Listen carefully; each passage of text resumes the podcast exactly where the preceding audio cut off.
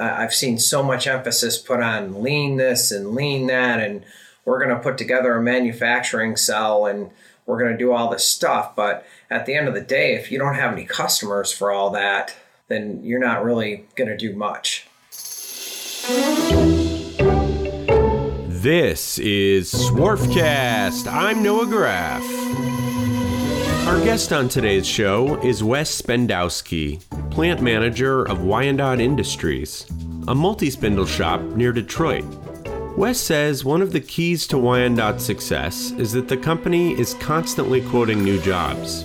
He says that even if your company only lands a small percentage of work it attempts to get, persistent quoting will get your company's name out and lead to work down the road. Today's podcast is brought to you by Graff Pinkert. Looking for a screw machine, rotary transfer machine, or CNC machine? Graff Pinkert's got you covered. When you're buying any used machine, you're taking a risk. So it's important to buy from someone who knows their stuff and who is going to give you straight information about what you're buying. Graff Pinkert is a family owned firm that's been dedicated to selling great machine tools to the turn parts industry for 75 years. It specializes in the top multi spindle brands, including Index, Schutte, Gildemeister, Tornos, ZPS, Acme, and Wickman. They also sell a variety of other types of used equipment, such as CNC Swiss, CNC turning centers, and parts washers. Machine tools are complicated. If you're going to buy one, you should go to people who are knowledgeable and committed to the industry. Learn more at www.graffpinkert.com. That's www.graffpinkert.com. I am very honored to be with Wes Spendowski of Wyandotte Industries uh, in Michigan, just south of Detroit. Yep. He came to our shop to uh, take a look at buying an eight spindle Acme, an RB8, and actually was on the show before talking screw machines. And I figured he was perfect to discuss our new season of uh, finding new work. So, welcome back, Wes. Um, I'm also here with Lloyd. So, Thanks let's. for inviting me. Oh, you're welcome. You, you are my my occasional and favorite co-host. So, just to start, Wes, let's give everybody like the two minute summary of Wyandotte so they know where you're coming from. We began as a specialty nut manufacturing company. We just made nuts. We didn't make anything but nuts. So when people you go you have nuts at a hardware store that are standard product, they're they're headed, they're cheap, they're standard sizes. We make nuts that are not standard. They're not standard in size, they're not standard in thread, they're custom. Um, so that there is a niche and it enabled our company to begin and grow, gave us our beginning. In the beginning, when my grandpa started the company, his uh, he came from a shop that made standard nuts, and the owner, his boss, told him that after a year he wouldn't have a shirt on his back. After a couple years, my grandpa offered to buy him a couple shirts. so the idea worked out pretty well of going into making a product that was not standard product, more more of a niche. Mm-hmm. And uh, the company where my grandpa started off, they ended up going out of business in the 80s, you know, as the imports came on and, well, we survived. So we branched out uh, right around the late 90s. We started making other products. We got away from making exclusively nuts and we started off with some pretty simple screw machine parts and we uh, went to more complex parts. The complex parts, uh, gave us a lot more opportunities to quote. And I think in, in the leaner years, uh, when I think about like what were the leaner years of the business, the leaner years would have been probably around 2008 to about 2016. Mm-hmm. It was like you had to be able to do some really difficult things that you didn't want to do, and you had to take whatever work you could get to survive. So, going into making more difficult products to make uh, gave us a chance to survive our company. Interesting. Yeah. So you diversified, you got Yeah. new equipment, you got new talent, and then that was that helped you for the future. Actually, I mean, a lot of our guys have been with us for years, and and they you know they were good at making nuts. So when we started making other type of product, they caught on pretty well. It was a real luxury to go into that, to have an established shop and an established crew. Um, so I, I don't think the learning curve was too bad. Like when I compare what I started with for guys going into the these new products versus like taking a guy from scratch and teaching them these new products. Wow, you know, it, it, it is uh, it is no joke this trade. That, that's for sure. Okay. Have you have you recruited mostly from the Polish community? Oh, I wish. I don't even know where they are in my area. I do word of mouth. I had I had something kind of interesting happen the other day. I I'm standing in the lunch meat line. I go to get some lunch meat. This guy, uh, this young guy, starts talking to me. So I order some London broil. He goes, "Is that good?" I said, "Yeah." He goes, "What is it?" He goes, "I said it's roast beef." And he starts talking to me, and we're having a conversation about sandwiches, you know, and I said, yeah, you know, I like to get a sandwich. You know, it's easy. It doesn't take a lot of time, and I got kids and dogs to take care of, so I don't have a lot of time to cook. And I said, because I'm working, and and he goes, well, what do you do? You know, and he said, are you hiring? So I've got this young guy talking to me, and how old is he? Probably like around 22, somewhere around there. He um, asked, well, where are you guys? Can I come apply there? I said, yeah. And so I told him where we were he goes, Well, I live on 17th. 17th is like four streets over. So he basically lives in the same, like within probably a thousand feet or, you know, quarter mile or, or so of us. You know, he's he's right there basically, right by us. He could walk there. So how's that? How's it worked out? Well, this was uh, this was yesterday. So oh. yeah, so I'm here. So I, I told him to fill out the application put my name on it. It will reach my desk and I will give you a job. Yes, how many hours do you work? How much money? All, all that stuff. And I answered his question. I said, Where do you work now? He goes, He looks at me, he goes, I work here. I'm like, Okay. Let's get to the topic since you're bringing up work. And Wes came here to, to buy an eight spindle Acme, a relatively young machine in screw machine years in 1984.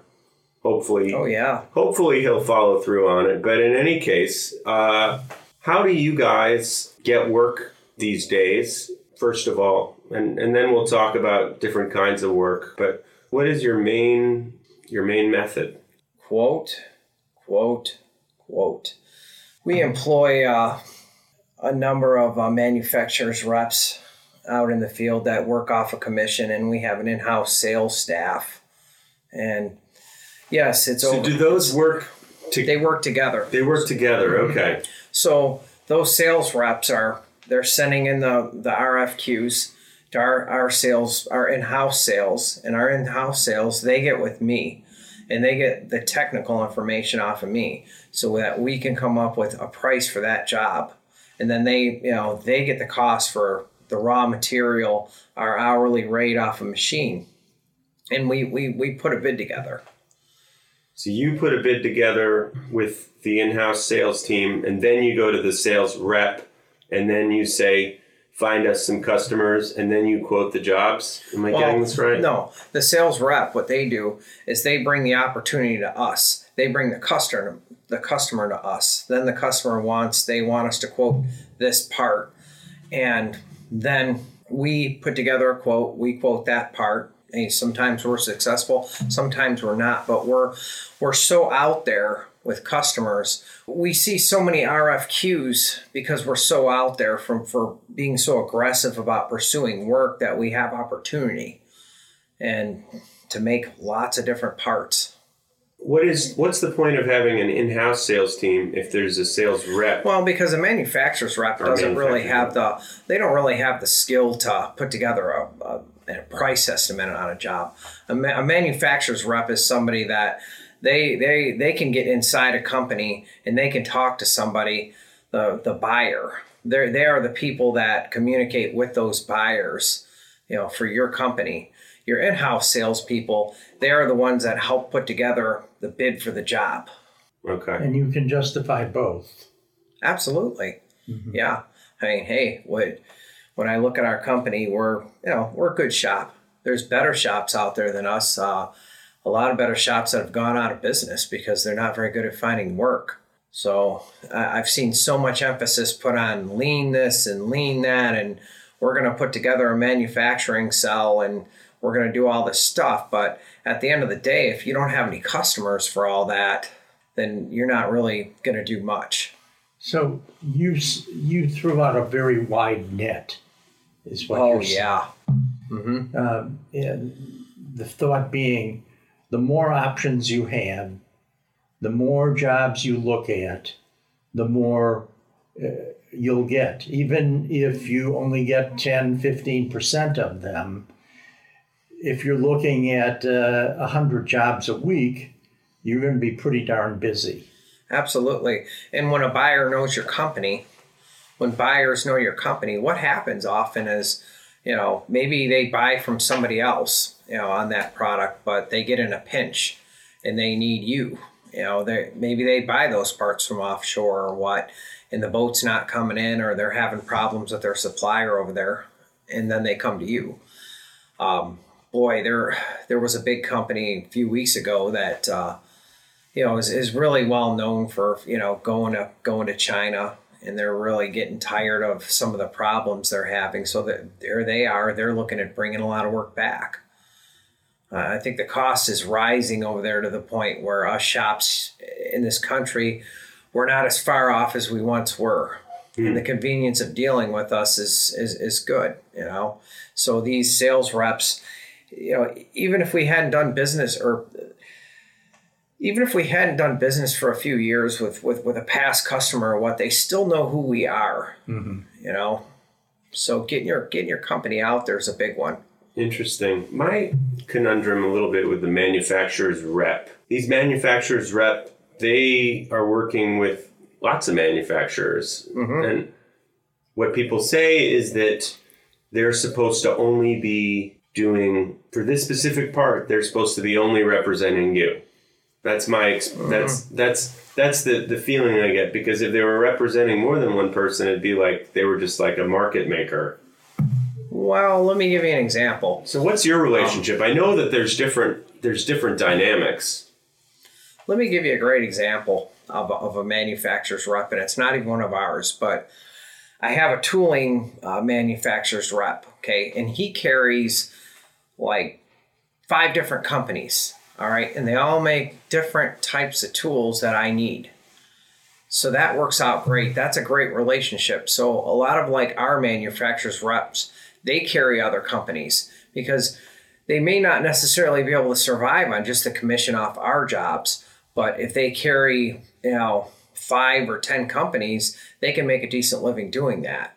And a lot of times it's related stuff, you know. That manufacturer's rep, they may carry a, a forging company or a cold heading company, you know, uh, other companies that are related to that industry. And then they use that integration to bring them all together. Absolutely, those are good people. Those are good people to meet. Right, but do you think that that same guy you have has another maybe he has another company in his portfolio that's similar to Wyandotte? You never he's, know. He's not supposed to. You know, that is something that uh, I honestly can't explain what, you know, You're more just looking for the results rather Yeah. than oh, does he is he doing somebody else as well? yeah. What are the problems that people are seeing uh, bringing stuff over from China now? Well, are people able Delivery. Oh, you're saying bringing people bring delivery is a big Yeah. problem.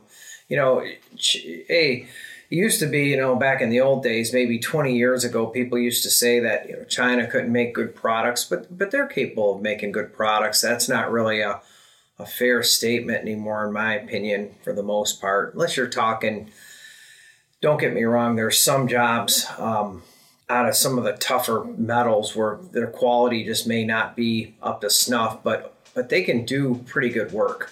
The delivery is the biggest issue, and time is money. And, and when you can't sell your product, your company can't make any money. So if you're if you're importing from China, bringing parts in from China, and you're sitting there waiting for parts, and you can't assemble what it is you assemble here to sell, then you're losing money. So the convenience of buying locally, there's a big convenience in buying locally. Right. And and with people um, wanting to skip on inventory um, in work in process, uh, they're they want uh, a local source that they can rely on, which enables them to keep less inventory on hand. Correct? Absolutely. Yeah, you can make a phone call and you can have parts on your door in four weeks. We were talking a little bit about the power of having the good old fashioned multi spindles, mm-hmm. the good old fashioned eight spindle, inch and a quarter Acmes. Tell me a little bit about how that gives you an advantage for getting work over your competition. Well, it's a it's a reliable tank. I mean, we, we have CNCs in our shop. We like CNCs in our shop, but uh, an Acme is you rebuild an Acme, well, you'll never rebuild it again, basically. You know, and the thing will still be running after you're gone. So it's quite a reliable machine, which makes it a cheap machine to produce parts on. It produces parts at a high rate, produces pretty good quality part for what it is. It puts you in a good price point that I think fewer and fewer shops are going to be in because I see fewer and fewer shops um, using that type of equipment. I think it's it's going to be one of these games of if you have the machine, you're going to get the job. And I have been. If you have the people that can run that machine. If you have the people that can run the machine, and in our shop, we're going to have the people. So there's no question so about you, it. so you also don't skimp on people. If you can hire a person, you can find a good person. You you hire them and you figure out how you're going to use them. Yeah, you try to find diamonds in the rough. You try to find uh, guys that uh, they have a reason. You, you, look for ambition in people because I tell you, a, a guy in this business, if they want to learn to run these multis, could really do well if yeah. they have the ambition to learn. But how how difficult is it to find somebody that wants to run a tank? It's extremely difficult without a doubt. It, it is difficult, but once they get so good, they realize that here they are, they're hanging out, and the machines are doing all the work, and they're just hanging out. So it's actually not like I, I see. I Maybe see, people don't want that necessarily. I say I say to one guy, I say, well, you could be out busting concrete all day for this much money. Imagine that. No, you're not busting concrete. So he's able to work long hours of time and a half and line his pockets running those machines, making easy money. Right. Versus going out busting concrete. Can you imagine that? Going and busting concrete for 12 hours? People do stuff like that. I couldn't do it. Wow. you know? Yeah. Well, no, I mean, it gives you a, you have a few alternatives. You could be running it maybe Swiss, right? So that part might take twice as long. It might take a minute and you can do it in 20 seconds maybe you could run it on a CNC index and maybe mm-hmm. you can do it in 20 seconds, but you're going to pay a million dollars. Yeah. So either way, the, what that means is, I mean, your your hourly rate, you know, your hourly rate on a million dollar machine is, I mean, I don't. First of all, I don't have a million dollar machine, but I'm just guessing. What on earth does the hourly rate have to be? Triple?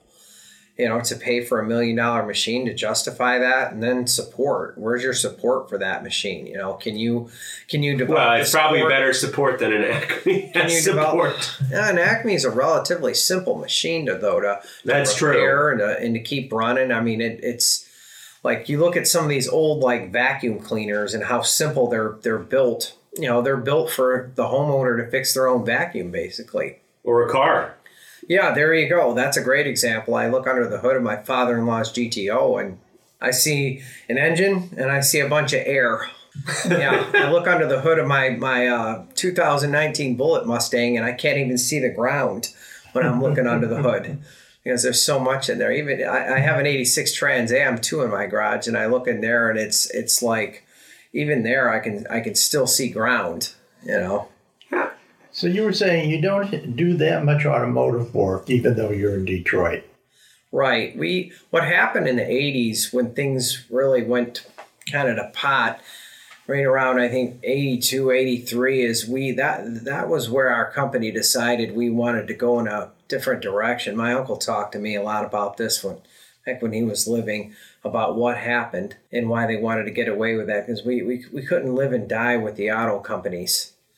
So we went out and, and we were gunning more for a lot of different markets and, and different types of, of parts. Uh, still nuts, but nuts from a lot of other markets. We used to do a lot of nuts for Chevy and you know, if you look at the American automakers, I mean, look at how big they were. I mean, GM, what in 1979 or something was 58% of the uh, the U.S. auto market. So you can just imagine, you know, the demand was great. What are they today? About 16%. I mean, so GM today is a fourth of what they were in 1979. So if your company was relying on those guys and you stuck with that program, chances are your company's out of business by now. True. So thank God we didn't do that. You know, thank God we branched out and looked at other stuff. I think that was where I think those were the years. Those were definitely some years that probably progressed our, our sales philosophy. But uh, way back, like in the early days of our company, um, one of the partners of my uh, one of my grandpa's partners was was a salesman. So that was one of his first partners. Mm. So this is who this is who instilled the mentality in our company of we must, you know, go after, go after, go after. Even when we're we're up to up to our eyeballs in work and they're still going after work. A month ago I'm like I'm I'm like I'm up there telling them, God, come on, man. Are you guys sure you want to take more work? And I'm like, God. Well, how often do you uh, do you fire customers? Is that that must be somewhat of a challenge to uh... You know, that's a question I can't answer because I don't. It's not very often. I, I know that just from being out on the floor. But, but something has to go. Has to go if you're going to get something new. Eventually. Well, well, I mean, if you want a customer to go, you raise the price. Then at least you keep. If you keep them, you you're getting paid more for the work. Right. That, that makes a great deal of sense to me. So you have to kind of filter out your work and figure out what what work is it that you want to keep in your shop. And uh, do you do that? Absolutely, yeah. When we see work that's you know it's beating us up, everybody's taking a job where they take a job and you think that it's going to go all right and you get your butt kicked by it two three four times and you finally get to the point where you're like we can't make this part for this much money. Mm-hmm. We're going to have to go back to them. We're going to have to raise the price, whatever, 40% to make this part because this is how much it costs our business to make this part. Yeah. And you usually hold on to the part? Uh, sometimes yes, sometimes no. Mm-hmm. You know? But you don't lament it if you don't. No, we don't sweat it. Well, they wouldn't be raising it if, I mean, also apparently they have enough. So it, it's addition by subtraction. Yeah. But hey, you never know. I mean, you never know what's around the corner. You never know what the future holds. You, it's smart to to really try to. Even right now, where we could say, well, you know, work's so good, we don't need any more work. We still need to be going after work, and we still need to be fighting to grab every new customer that we can grab in this time because in five years we don't know where our economy is going to be we, we don't know where we're headed sure you know um, okay, buying a machine before the job versus getting the job and then buying the machine. Opinion. Been there. I've been there. Well, I think it depends really on the customer, you know, and your relationship with them and how much do you trust them? And, and take a look at how much are you going to spend on the machine. We spent right around i think this would have been about 2009 2010 we spent about 225000 on a machine. We on one machine. we, we, yeah we had the need to we, we needed higher technology for these jobs. They were um, gun scope parts you know fancy like for the sniper rifle in the military like type the, the, these were very expensive scopes and we, we, we got a contract to make a lot of those parts and we were making them with extra ops. So we were making making them, and then we were processing them in a vertical mill, and we wanted to be able to dump those parts off complete. There was a lot of reasons, uh, quality reasons, where we felt we could have made a better quality part. We could have made a lot more money. Uh, they they were flimsy. They were made out of aluminum. They weren't something that we liked running in a VMC. There wasn't much to grip. Okay. So we we took the chance. We figured, you know what, we're going to need this anyhow. We see where we're headed. It's like we had nothing but uh, just two axis lathes, no live tooling, nothing like that. And we went ahead. We took the chance. We we bought a machine with live tooling, and what do you know? I mean, another. I think we bought our next machine. Our next live tooling machine came in I think it was about 2014, about five years later, our next live tool machine came. And then uh, three years after that, we bought another live tool Mhm. machine. But you never, but you seldom actually go, I've been wanting this machine for a while. I've had my eye on it. I'm just going to go get it and spec on it because I could see the right job coming along for this. Do you ever do that or not? I, I, I'd be, for, for me in my shoes, I'd be more likely to do it if I had more talent out on my floor where I could, you know, you, you take on a new machine that you don't know anything about and someone, some brain in your shop's going to have to dive into that machine. And okay, really- what if you did have the knowledge of that machine? Oh, heck yeah. Yeah, absolutely. Yeah, I, I mean, within reason here for money. Okay, I wouldn't go out and buy a million dollar machine. No way. I'd probably take a look at like the used market, like what you guys have here. You know, these machines you have here. You've got some machines that, you know, for, for what you're selling them for, it's a pretty good value for a shop to take one of those and, and, and spend the time and learn the machine and upgrade their company versus going out and buying a brand new machine, a version of, of one of those machines out there that, uh, you know, it- we're not a big business, you know, so you take, you go out and spend two, three hundred thousand dollars on a machine. That's a, that's a chunk of change, you know, for a company our size. Like our ambition, we don't have the ambition where we want to be deal in that arena of million dollar machines. Mm-hmm. We don't want we don't want to be in hydromats and buffolis and making millions of something. We just we don't want anything to do with that. Some people do. Some people do really well at it. They're good at it. But looking at our company and and who we are, what we do, probably not what we want to do. So you consider yourself sort of right in that middle uh, area.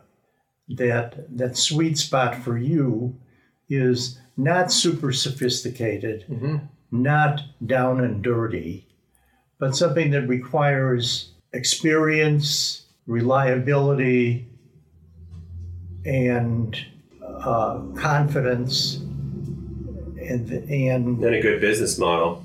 yeah. Uh, We're not But I mean, but that's appealing to a lot of people. we're not so complex that I've made some mistakes with with things I've done over the years and I think you know when I was younger I felt like well hey I want to be become more more and more high tech but you have to think of well how are you going to support those machines you know so my grandpa on the other uh, on the other hand was simple how he did things he liked to keep everything simple so that the shop always ran. He, he didn't have downtime. He might have had more ops to make something, but he but his operation was simple, and that and, and that wasn't that wasn't really that foolish of a move because of his uptime. I'm somewhere in between there. You know, But can I- simple and not real smart succeed today? Oh, most certainly can. Yeah. A simple shop is a shop that's up and running. A shop that gets too complex is a shop that needs really expensive engineers, really expensive maintenance people, and a lot more skilled people that you have to pay a ton of money and hope you can find and hope you can keep. Uh-huh. So, you, so us, I think the business model I want to build around is a sustainable business model based on the conditions that I see in our country. Right. And as long as you can keep finding good work for an Acme mm-hmm. and keep them going, then why not? Oh, and act- I think some people are just enamored of computers and look how cool this machine is. Oh, so Oh, we should so we should use it versus you know, it's you sometimes hear people say in investing, boring makes money. I'm looking at I'm looking at pieces per hour, and I'll be honest with you. You know, the, the machine I'm more impressed with between the, I mean, the Mazaks are great. They, they, they, they serve a good purpose for what we do in our shop. But an Acme is an impressive machine for how many parts that you get at the end of a day and some of the tougher materials you can run in it and how reliable they are. And they Is really it are. accurate enough for today's world? Oh, most certainly. You heard it here, everybody. Acme's. Well, We got we got a bunch. We're stocking up. let's, I mean, you know, let, let's be realistic. I mean, you're not, um, you know, there's limitations, of course, but uh, I, I see a decent amount of work coming into our company that, that can be ran on those machines. No reason it can't be. So, Do do um Matter of- do customers ever go, "What you're running this on an Acme? I don't want this run on Acme. I want this run on something uh, modern, made this century." well, if they said that, then they'd have to pay for it. We can we can put it on as sophisticated of a machine as they want if they're willing to pay that hourly rate that we have to charge to put it on a more sophisticated machine. I mean, our, our Acmes have the, tooling in our Acmes is, is is good. We're using carbide tooling. We're using we use really nice uh, new market shave holders, new market tool holders. Our Acmes are, are, are nice. They're well maintained machines. Our maintenance department is, is top of the line in our company. That is one thing I can say. Awesome. What What else can you tell us about getting work uh, as we wind this up? What's the biggest challenge you have? I, I, I think it's talent for sure. It's talent. It's it's finding the talent out there in the shop. So you're afraid. You're saying if you can't find the right talent, then you don't want to quote certain jobs. So that's Yeah. that's the problem. Yeah, because you don't want to destroy the reputation of your company. If you take a job and you destroy the, the order and you ship it to a customer like that, you're not getting another order from that customer. Sometimes you're better off saying no and being taken, you know, continue being taken seriously by a customer than you are shipping them a, a bunch of bad product. So True. We have to kind of stay within what, what what we think we're capable of doing. The CNC machines, hey, the more money you spend, the bigger of a lot you can do of really fancy, sophisticated parts. That's just not the market we're going after for us. We go out- after the smaller lots. Um, there's a lot more of those jobs available for sure. Well, thank you, Wes. It's a lot of fun. Really appreciate it, and uh, I guess we'll talk to you tomorrow about that machine. Okie doke.